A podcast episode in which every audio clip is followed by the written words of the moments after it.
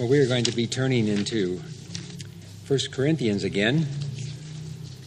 Paul has been talking to the Corinthian people there, the Corinthian church that he has written this letter to, which he has, if you go to Acts, uh, I believe it's Acts chapter 18, you can read the story of how Paul was there and taught for over a year um, and spent time with these folks. I think he loved them, and as any um, pastor should, a, a good pastor should love his congregation or the people that he has either led to the Lord or taught for a while. Um, his heart was for them, and he wants to see them grow, as any any pastor I think does. Wants to see that congregation grow, grow in their knowledge, grow in their practice, grow in, in the grace and knowledge of the Lord Jesus Christ. Grow to be, uh, as we just sang. Um, all to you I surrender. I, I live for you daily. I, I want to do that. And before we begin tonight, though, we're going to talk about a couple of things before we look at chapter 3, verses 1 through 9. Paul loved these folks. He's never said that they, you know, no one knows everyone's heart, but I think he, he loved these folks because he thought they were fellow believers. We'll see that again tonight. He called them that. He wanted them to grow in their faith. He encouraged them to begin with, but they had problems. That being said, don't we all? don't we all?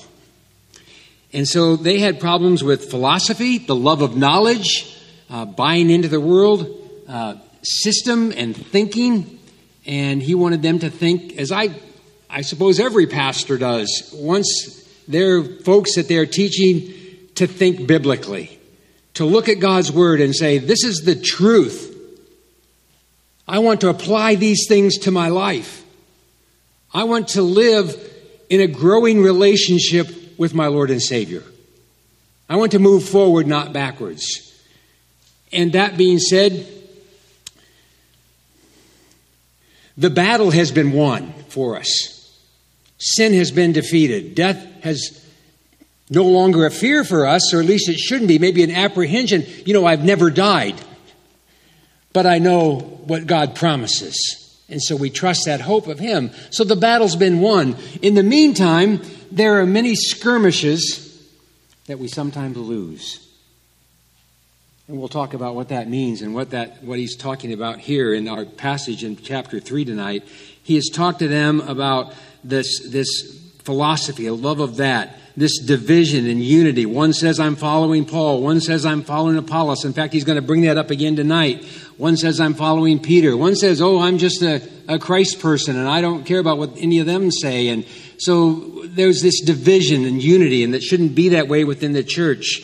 And then Paul goes on to say, you know what? I want to know one thing, and one thing only in your life, and that's Christ. Is he in your life? Have you trusted him? Christ crucified, buried, and risen again. That's the important stuff that I want to know about. And we'll move on from there, but that's the beginning. That's the foundation. That's where the, the strength lies in our trust in Christ and Christ alone. And so he's talked about that. He's talked about baptism. I don't know who I baptized. I did a few here and there. I don't really remember, but that's not the point. What the point is, Christ alone. I want to know Christ crucified. I preach Christ crucified. I didn't come with flowery words. I didn't come with a, with a Bible and a Reader's Digest in my hand to tell stories and be flowery and to win you over. I came preaching the simple message of the gospel and then I trusted God for the results. And that should be the same for you and I today. We share the gospel.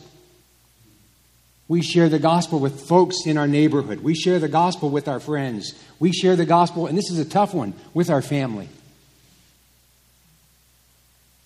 And then we, we pray. And we pray for God's mercy, and we pray for God's grace, and we pray for God to work in people's lives as He's worked in our own. I think that's the heart of Paul. And he wants to see these people grow. He wants to see them fruitful. He wants to see them move forward. And he's reminded them in chapter 2 that the Spirit, and he's preached by the Spirit, he's been led by the Spirit, and the Spirit indwells them enlightens them, teaches them. They can be led by the Spirit. And he says this is the, uh, the, spiritual thoughts with spiritual words. They've received the Spirit, not of the world, not of the natural man. Because, you know, he's talked about that, and I didn't mention that last week, but the natural man, it isn't because he will not or he won't, it's because he's unable. to receive the things of God until God does a work in his life. Don't forget that as you pray, as you witness, to be dependent upon the power of the Spirit and God's Word taking hold of people's lives and changing them. Just don't, don't lose sight of that. But in the meantime, um, well, before we get to that, at the end here, I wanted to mention that too. He says, For you, who knows the Spirit, but the Spirit that lives within a man, God's Spirit knows the Spirit of God because he lives, the Spirit is part of the Trinity and he knows the deep thoughts of, of God and, and he relays them to us and teaches them. And he says there at the end of chapter 1, but we have the mind of the Lord. We have the mind of Christ. We know the Lord because we have, we, we've been instructed by him. We have the mind of Christ. And I put in there, because we have that, be diligent, be, be confident in those things, not in ourselves. In fact, he said, don't boast in anything but the Lord. That being said, there are two factors and Paul talked about this in Romans chapter 7. He said, I know the things that I want to do, and I know the things I should do. Those are the things that I don't always do. A skirmish I lose. A battle I, I, I, I get into the fray and I lose that, that encounter. But the whole battle hasn't been lost, but I lose those encounters. So there's two things that get in our way. One is an outward thing, the world, and the world system. And some of these things they've bought into, the philosophy and the knowledge of the world. And it's so easy to get caught up. Just watch the news on a regular basis. And you'll get the world's view. And you'll get the world's influence. And you'll get the world's ideas of how to fix things, of how to fix you, of how to fix your neighborhood, of how to, how to fix everything. You'll get that view. That's the world's philosophy. It's the world's definition of what's right and what's wrong. It's human wisdom, and it's just, let's just say it. In the sight of God, it's just plain foolishness. The other factor is within, it's the flesh, the world and the flesh. And the flesh, just because we're saved, and we want to talk about this before we get into this, just because you and I are saved, it's kind of like this. I read this week, the guy, the guy described it this way in one of the commentaries I read. He says it's like a cyclist who's in a race and he works and works and works to climb this hill and he finally gets to the peak of the hill and he thinks, I've made it! Only to discover the hills wind on and on up beyond that top of that hill. Or that the salmon and their, their fight to get upstream, it's a struggle every day. The world's always at you. And my flesh, even though I've got a new nature in the mind of Christ, my flesh and the old nature has not been eradicated. It's a struggle. But in all that said, we as Christians, we as believers have a responsibility. And that's our title of our message tonight A Christian's Responsibility. I think if Paul could, in two words, um, or maybe four words, say to the Corinthians and to us, if we're uh, living in the world's philosophy and if we're living in uh, pleasing our own flesh, he would say, Grow up and stop it. Just he wants them to move forward in their spiritual walk with God. And so we'll look at this tonight. Um, we'll look at this, this Christian's responsibility. Um, the world and the flesh battle, um, but this new spirit and this new heart we have, it shouldn't be that way. And so we want to look at these things from verses uh, 1 through 9 in chapter 3. Uh, my title and mine, kind of the whole chapter, is The Foundations for Living and we'll talk about that here in a minute. The, first, the three points we want to talk about tonight is uh, the cause of their struggle, um, the symptoms of their struggle, and then the cure for their for their struggles and the symptoms of those things. And so we'll uh, we'll look at these tonight. Uh, Father in heaven, we thank you for uh, just this time together in your Word. Lord, you mean so much to us. Uh, we just we want to grow. We want to help folks to grow. We want to grow ourselves. We want to we want to know more of you. And so there are struggles. But Lord, even in the, the midst of struggles, we're reminded of Jesus, you, our Lord and Savior, saying, uh, In this world we'll have struggles, but ha- take heart and have hope, for I have overcome the world. And I have, really, he could say, I have, I have died for you and I have changed your heart. I have given you a new nature. I have given you my, very mind and the spirit that I know so intimately, I give to you and lives within you, and will guide you and help you and strengthen you. So, Lord, we depend upon you uh, tonight. Um, we glorify you in all that we uh, do and say and the way we live. Lord, help us to, to grow closer. Help us to pursue you harder. Uh, help us to uh, learn more and grow in our faith and understanding of, of all things around us. So help us to do that, and we'll give you the praise for that as we look at this passage tonight. Teach us again. In Christ's name we pray. Amen and amen. Well, the cause. Paul says here in verse 1, he says, and brethren. And so, and I, brethren. He says, and I, brethren. You notice he calls them brethren, uh, fellow believers. He still considers them fellow believers. And here's the, here's the, the cause. Uh, they're, they need to grow up. They need to, this unity needs to be growing. This uh, l- looking at the world and buying into their philosophy and uh, their own flesh needs to stop. He says, And I, brethren, could not speak to you as spiritual men. Now, the word spiritual in the, in the Bible is used in many ways. In a generic form, it just means the two realms, the spiritual realm and the physical realm. When it's talking about men, it's talking about their relationship to God. And he says, I could not talk to you as men who had a good relationship or relationship with God. He's called them brethren, but they're not acting like that. So there's their position. They are spiritual. In fact, all Christians who have truly trusted Christ as their Savior are spiritual beings, or they have the Spirit that lives within them. So we have that, we have that position. We've talked about this many times. What's our position? Our position is, uh, Pastor Bill just read that in Romans chapter 5 those are, are justified, declared right before God. We are justified. Not because we're just, we receive the righteousness of God, not because we're righteous and we don't always practice that, but God declares us to be so. So we are justified. That's our position. If you have truly trusted Christ as your Savior, I want to encourage you tonight that that position cannot change if you've truly trusted Christ as your Savior.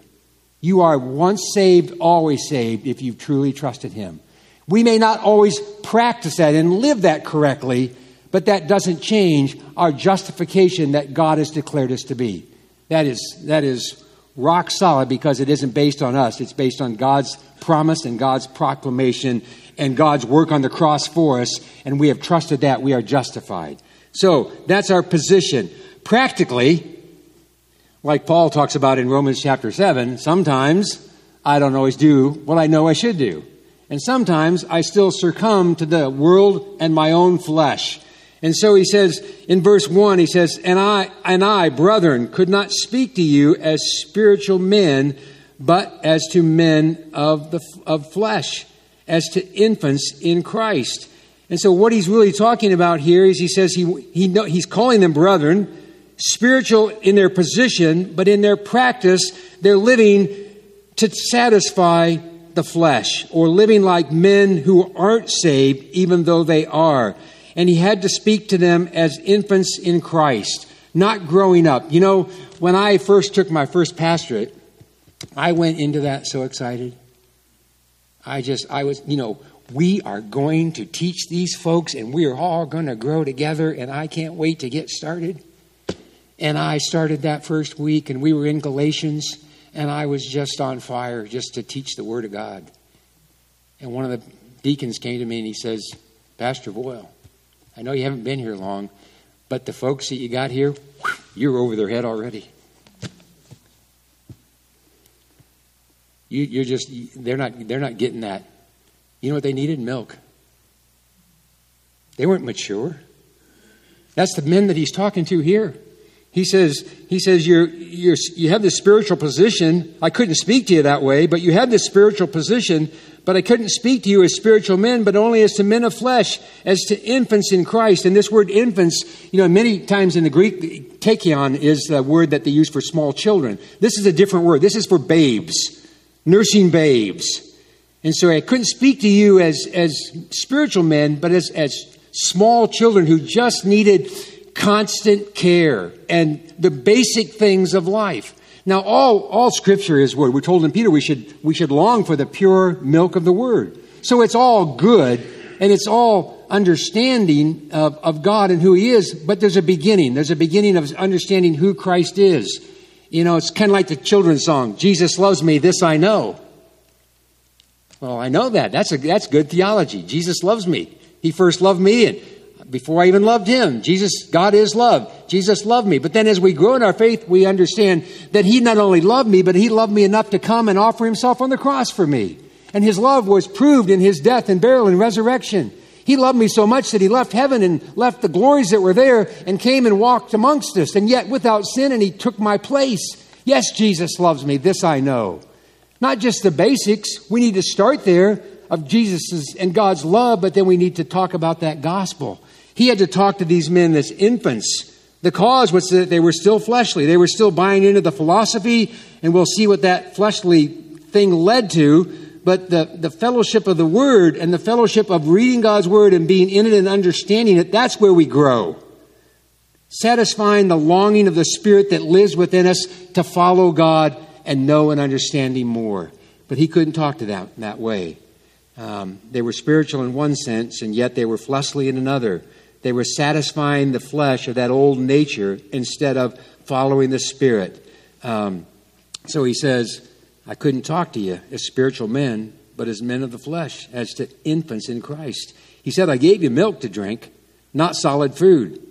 I gave you milk to drink, but not solid food. And you know, this is this this word is we've already talked about the pure milk of the word. It is it is it is basic, it is simple in the gospel presentation, and a child can understand it and be saved. I've seen it happen. A child can, can understand this gospel, and that's where I used to work for CEF. That's where that all came from. What uh, the guy that founded CEF, they said these kids can't understand the, the things of the of the the Word of God and, and be saved. They need to get to a certain age. You know what that you know what that says? That says that God is not powerful enough to save anybody. But I want to tell you that God is mighty and powerful and there's nothing impossible with him. And I've seen little ones saved and begin to grow and that's where that all started in CEF that he he presented the gospel to children and he saw not only lives change but he saw growth begin. But it started with the milk of the word, the gospel. And then there's, there's solid food. There's, there's the deep things of God. There's doctrine. And I wanted to say this too. We don't learn new doctrines. There's no new doctrines. This is the, the canon is complete. This is God's word. But we certainly can understand and apply the doctrines of God. We need to understand doctrine because what you believe and what you understand is how you live.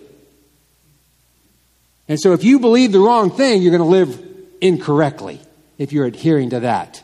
We need to understand the truth of God's word and to adhere to the doctrines of God. That's solid food. The doctrine of the atonement, propitiation, the doctrine of justification, of imputed righteousness, of the uh, incarnation. All of those things, those are solid things. But you know where it starts? It starts with the pure gospel message milk. And we believe and trust in that.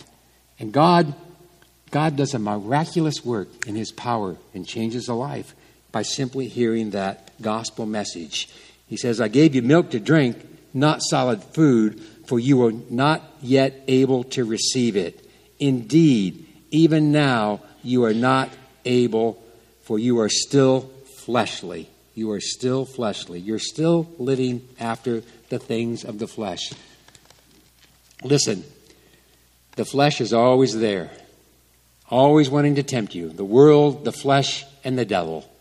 Always that trifecta of wanting to, to just get in there and it knows right where to put the, the needle in and inject the things that you don't want.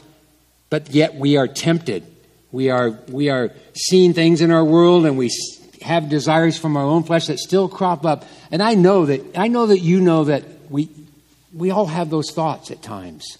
Have you ever sat somewhere and you're maybe, maybe even praying and something comes to your mind and you think, where did that come from? And why would I think that? I've done that. And I say, Lord, take that thought from my mind. I refuse to think and ponder about that. Yeah, they can pop into your mind. You know where the sin really begins?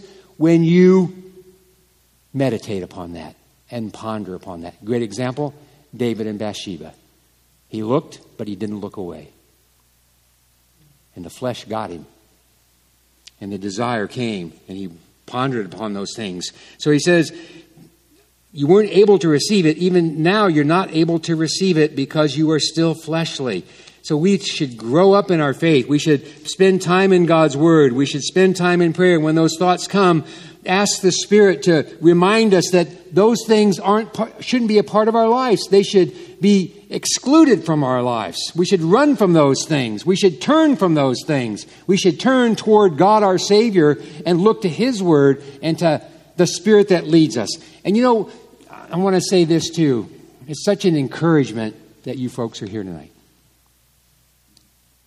And it was an encouragement to me today in seeing the kids in the Sunday school classes and the kids in my Sundays, I mean, the, the kids. Yeah, they're all younger than me, most of them. the older ones and the younger ones in my Sunday school class, it's an encouragement to be together and be like minded in unity. That's one of the things that Paul's talking about. You know what there is? Strength in unity. There's encouragement in unity. When we come together to study God's Word together, to come along beside, like the Holy Spirit has come along beside us to move us along closer to God, not away from God. And we come together as believers in the body of Christ to encourage and be encouraged by one another. So look for a way you can encourage. Not to grumble. That's easy. There's always something to grumble about. The weather, my knee, how I burnt supper, whatever. There's always things to grumble about. But there's, don't grumble. There's, there's blessings every day from God. And so we're not going to go there. That's, that's the cause, the, the world, the flesh, and the devil. And they've succumbed not only to the world's philosophy, but they've come, succumbed to their own fleshly desires. And he says, don't do that. And here's, here's, here's the result of it, the, the symptoms of it. And he says, for since there is jealousy, and that word jealousy it just simply means that wanting what somebody else has, a desire from the, from the deepest core of our flesh to, to have what somebody else has, not necessarily because we want it all the time, but we just don't want them to have it because I don't have it. That's how ugly jealousy is. And it says, for since there is jealousy and strife, and strife is just arguing, arguing that leads to fighting. You know, that's part of the world. I read this week in an article that do you know that in America this year that the road rage shootings are up over 50% in America this year alone? That's strife. That's just arguing over petty things. And he says there's jealousy and strife um, I think James talks about, he says, why, why is, what's the, what's the result of your sickness and, and, and all the things that are happening? It's because your jealousy and your strife is, is amongst you. You're living in a fleshly way, and the Lord's not going to work in the midst of those things. So he says, here's, here's the, the symptom of it. There's jealousy and there's strife among you. Are you not fleshly and are you not walking like mere men? For one says, I am of Paul. Here it goes. He's talked about this earlier in the book in chapter 1. For one says, I am of Paul, and another says, I am of Apollos. Are you not mere men? And let's just admit that. You know, I was reading this morning, um, or this week, I was reading in Acts, and Peter was going to Cornelius' house to preach the gospel. He'd been called there. He didn't want to go. He was called there he was he submitted to God's spirit that led him there, and he went there. And when he walked in the door, Cornelius fell at his feet and began to worship him. And you know what Peter said? Don't do that. I'm a mere man like you. We're mere men, and God is God. And he says, Are you not walking like just mere men instead of children of the living God? Are you not walking as as just mere fleshly men amongst the world and living the way they live, and you shouldn't live that way because you are a child of God. You are my brothers in Christ. You have received the Spirit. You should live differently than the world lives. We are, we are called aliens in this world in the Bible. We are sojourners. We are on a trip, on a journey. We are headed home. But this is not our home. But the truth is, we still live here. And the truth is, you and I still struggle here sometimes. And the truth is, God will help us and His Spirit will lead us and guide us if we go to His Word and go to Him and ask for strength and guidance and help in the midst of our struggles. It's okay to struggle, by the way. I'm not saying you don't ever struggle. It's okay to struggle. We all do. Who doesn't struggle? With either our prayer life or with our Bible reading or our understanding or even the own desires of our heart. We all struggle with those things. Those are just symptoms of the fleshly and the world's view uh, pride and disunity, jealousy, strife, seeking self. It highlights men, and the world will gladly do that. It highlights men and their wisdom instead of uplifting God, is what we should be doing. Glorifying God and uplifting Him. Um, Paul said our responsibility is follow the Spirit and to be led by the Spirit. We have the mind of Christ. We, we have these spiritual insights. We've received the knowledge of the mystery of God of the gospel and, and who He is.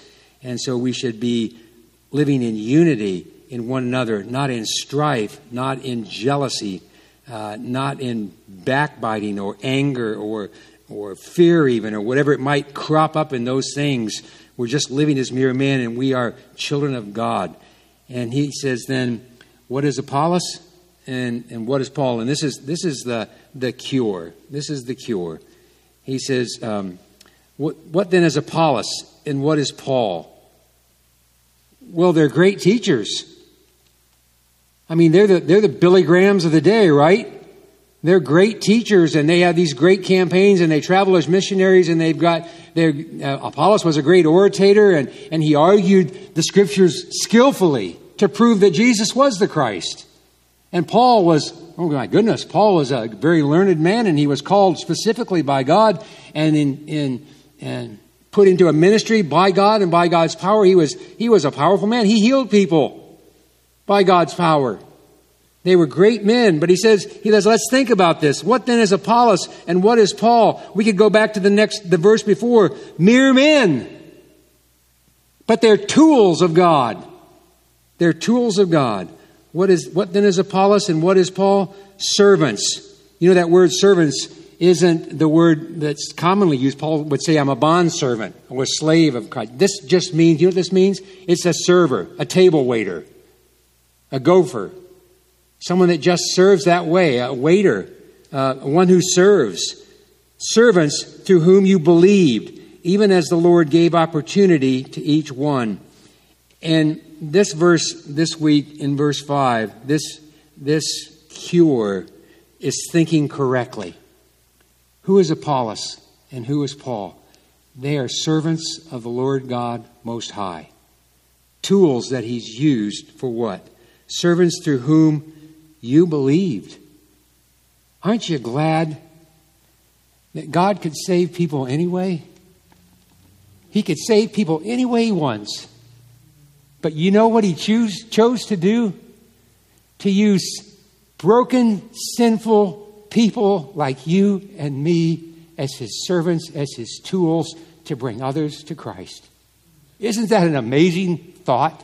I'm a mere man. You are too but we're tools. And so it makes no sense. He's basically saying if we were to open God's toolbox and pull out a hammer, you know what they were saying? We're people of the hammer. Oh, we're people of the screwdriver. Oh, we're people of the level. No, we are, we are God's chosen servants for God to use as tools in any way He wants. He used Apollos and he used Paul in great ways. He can use you and I today as a tool for his glory. That's just the way God works. And don't, don't get all puffed up about, I've done this and that. And don't get all glorifying yourself. That's just living in a fleshly way. He says, who is Paulus? Who, who, is Paul, uh, who is Paul and who is Apollos? What then is Apollos and what is Paul? Servants through whom you believe, even as the Lord gave opportunity to each one. Each was called by God to a certain role or position. in different ways. But I want to tell you this equally important. Equally important. I don't think there's, yeah, different positions. They were apostles. They were used at a certain time in history in a certain way by God. You and I aren't apostles, but we are people used in a certain place, in a certain time, in a certain way by the same God. And God can use us in many ways, but we have the responsibility to what? To submit to the Word of God. That just, just doesn't happen magically.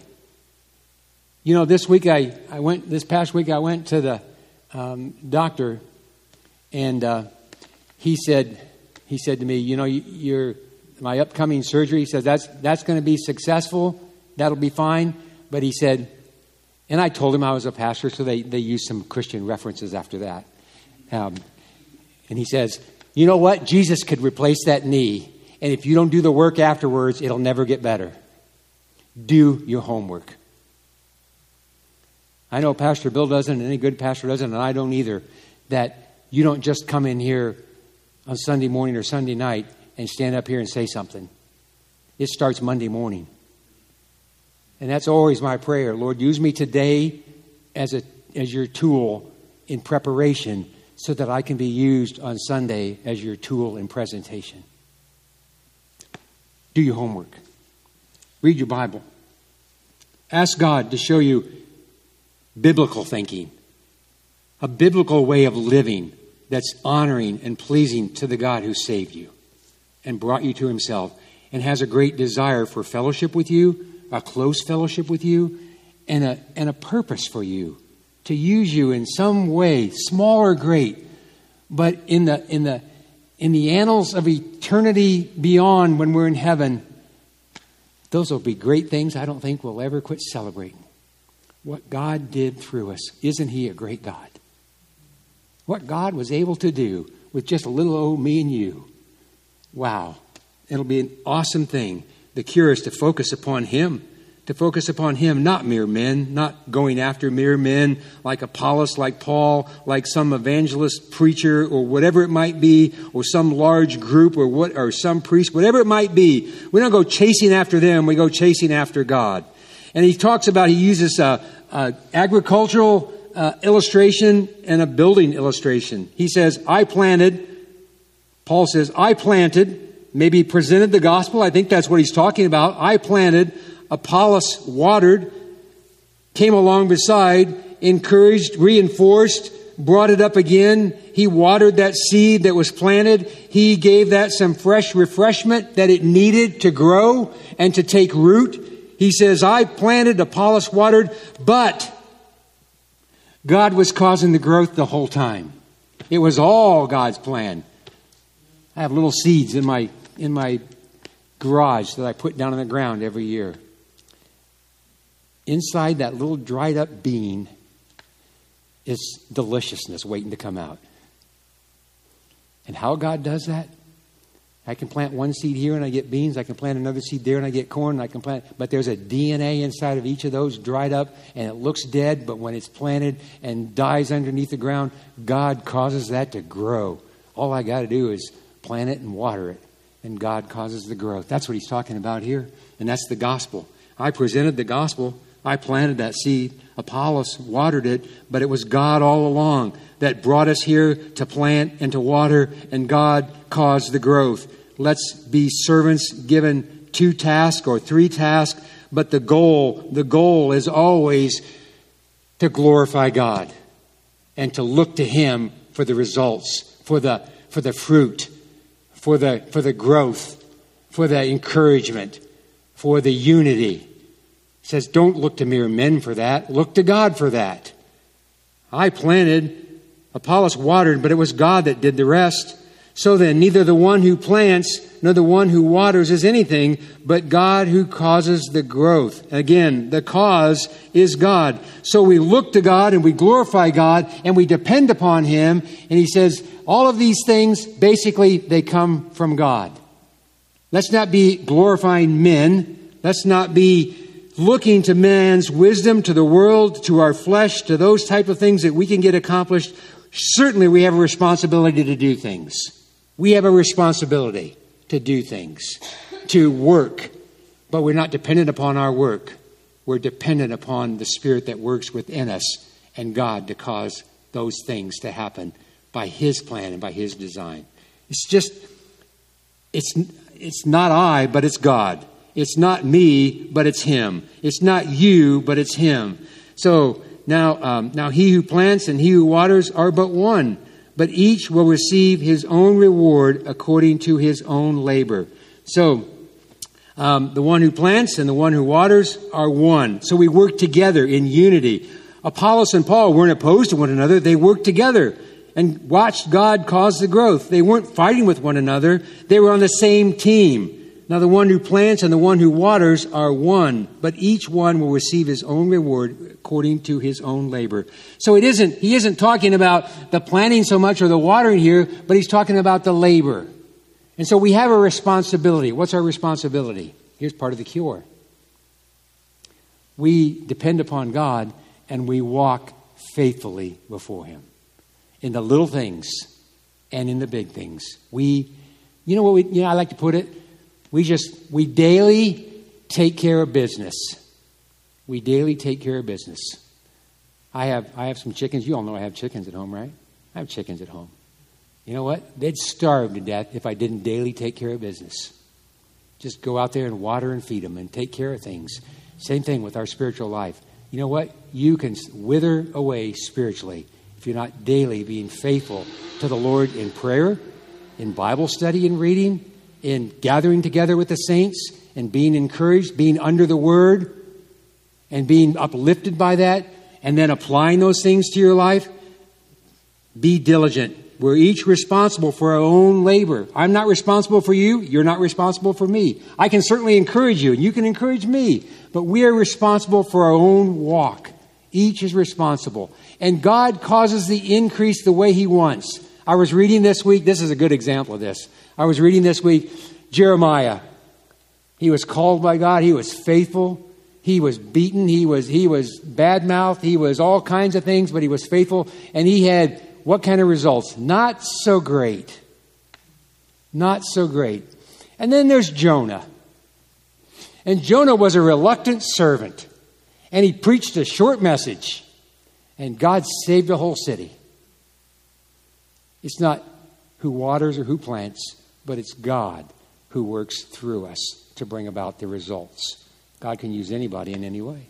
And so we're responsible. We are responsible for our labor, for uh, working and being responsible with the right motive. I might add that with the right motive, with the right heart attitude of that I do these things and I'm responsible daily because I love Him because I just, I hope that you feel that way. You just can't believe He saved you. And you just never get over it. Don't get over it. Be zealous. Be faithful in the labor. Give God the praise and the honor and the glory. And point people to Him. And then depend upon Him. And He says here at the end of this, uh, For we are God's fellow workers. Um, and you are God's field. You are God's field. I think Jesus said to the disciples when they came back um, from getting some food for everybody while he was talking to the woman at the well, and he said, Here they said, Jesus, eat. And he said, I have other food to eat. And I think that's where he said, The fields are white with harvest. We are that harvest. We are that harvest that God wants to harvest. And he uses us to bring in that harvest. He said, We are God's field. We are, have been planted. We have been watered. God has caused the growth. We are God's field. We are God's building. You notice it says we are God's building. You and I are not the foundation. God is the foundation. And you and I are being built upon that foundation, one spiritual brick at a time. And we get to be a part of that building process that building process. So, the cure, just quickly as we close, my time's about up. Um, there's a couple of places you could, we're not going to turn to all these places, but you could look in Hebrews chapter 5, where he talks about they were, they were, they needed more than just pure milk. They needed, they needed solid food, but one thing that he talks about there in verse uh, 14, I believe it, uh, Hebrews chapter 5, is he said they need to practice these things. And then in 2 Peter uh, chapter 1, verse 10, I think Peter talks about all of these things to live diligently, to live sober mindedly. But at the end of that section, he says, and practice these things and you will not stumble. Practice these things. What things? The things of God's Word. The living in a holy life, living a life that is pleasing unto God, living a life that trusts God, and planting and not caring if someone else waters, but we look to God for the growth. Doing these things, practice these things. Be people that are faithful in our labors, and God will cause the growth. Um, main thing, main three things, three things. Well, four things. Labor faithfully. Labor faithfully. Um, and they, these, these three, three things the cure. Um, God's word needs to be read publicly and privately. And we, we take care of the publicly here a lot. It's yours and my responsibility to read it privately and to ponder upon it. That's our second one. To meditate upon it. To meditate upon the Word of God. Not just not just read it. You know, sometimes I'm in the morning, I get I get in the easy chair, Maggie jumps up in my lap, and I open my Bible and I do my morning reading. And sometimes I'm petting Maggie and I've read a half a chapter and I think, what did I just read? And I go back and start over. What did I, you know what? I lost meditation and concentration there just for a second. I read some things I didn't really comprehend or meditate on long enough. So let's go back and read it again. Let's meditate, read God's Word. God's Word meditated upon and pondered upon and, and loved. And lastly, just God's person or the God that has saved us worshiped both corporately and privately. And I hope I hope you sing praises here. And you know what? Today, today it was a great morning in church, wasn't it? The the, the songs were just with with feeling and meaning this morning. And you know that that can happen the same way on your walk down the lane, on your ride to the mall. No, who goes to the mall? We don't go to the mall. Dollar General. On your ride to Dollar General. We all go to Dollar General, let's just admit it. We all go to DG. It can happen there too. Sing his praises. Worship the Lord God with all your heart and all your soul and all your mind. And offer him a sacrifice, a living sacrifice, acceptable to him because we're living for him, worshiping him, looking to him. It's God that's doing all this in us and through us. And aren't you glad He loves you and called you to Himself? Live like people that belong to the King and praise Him every day. Father in heaven, we thank you for your word tonight. Thank you for the, the warnings and the reminders. Thank you for the encouragement. Thank you for the reminder of who you are tonight and all that you've accomplished in and through us and all you're wanting to accomplish through us. Lord, help us to be dependent people. We say we love you, but do we live that? We say we know the truth, but do we apply it? And there are struggles. There, there are always struggles. But you're in the middle of those struggles. We need to acknowledge that and look to you in the midst of those struggles. And just, Lord, we'll give you the glory from here to eternity for all that you are doing, all you will do, and all you're able to do. For there's nothing impossible with you. In Christ's name we pray. Amen and amen.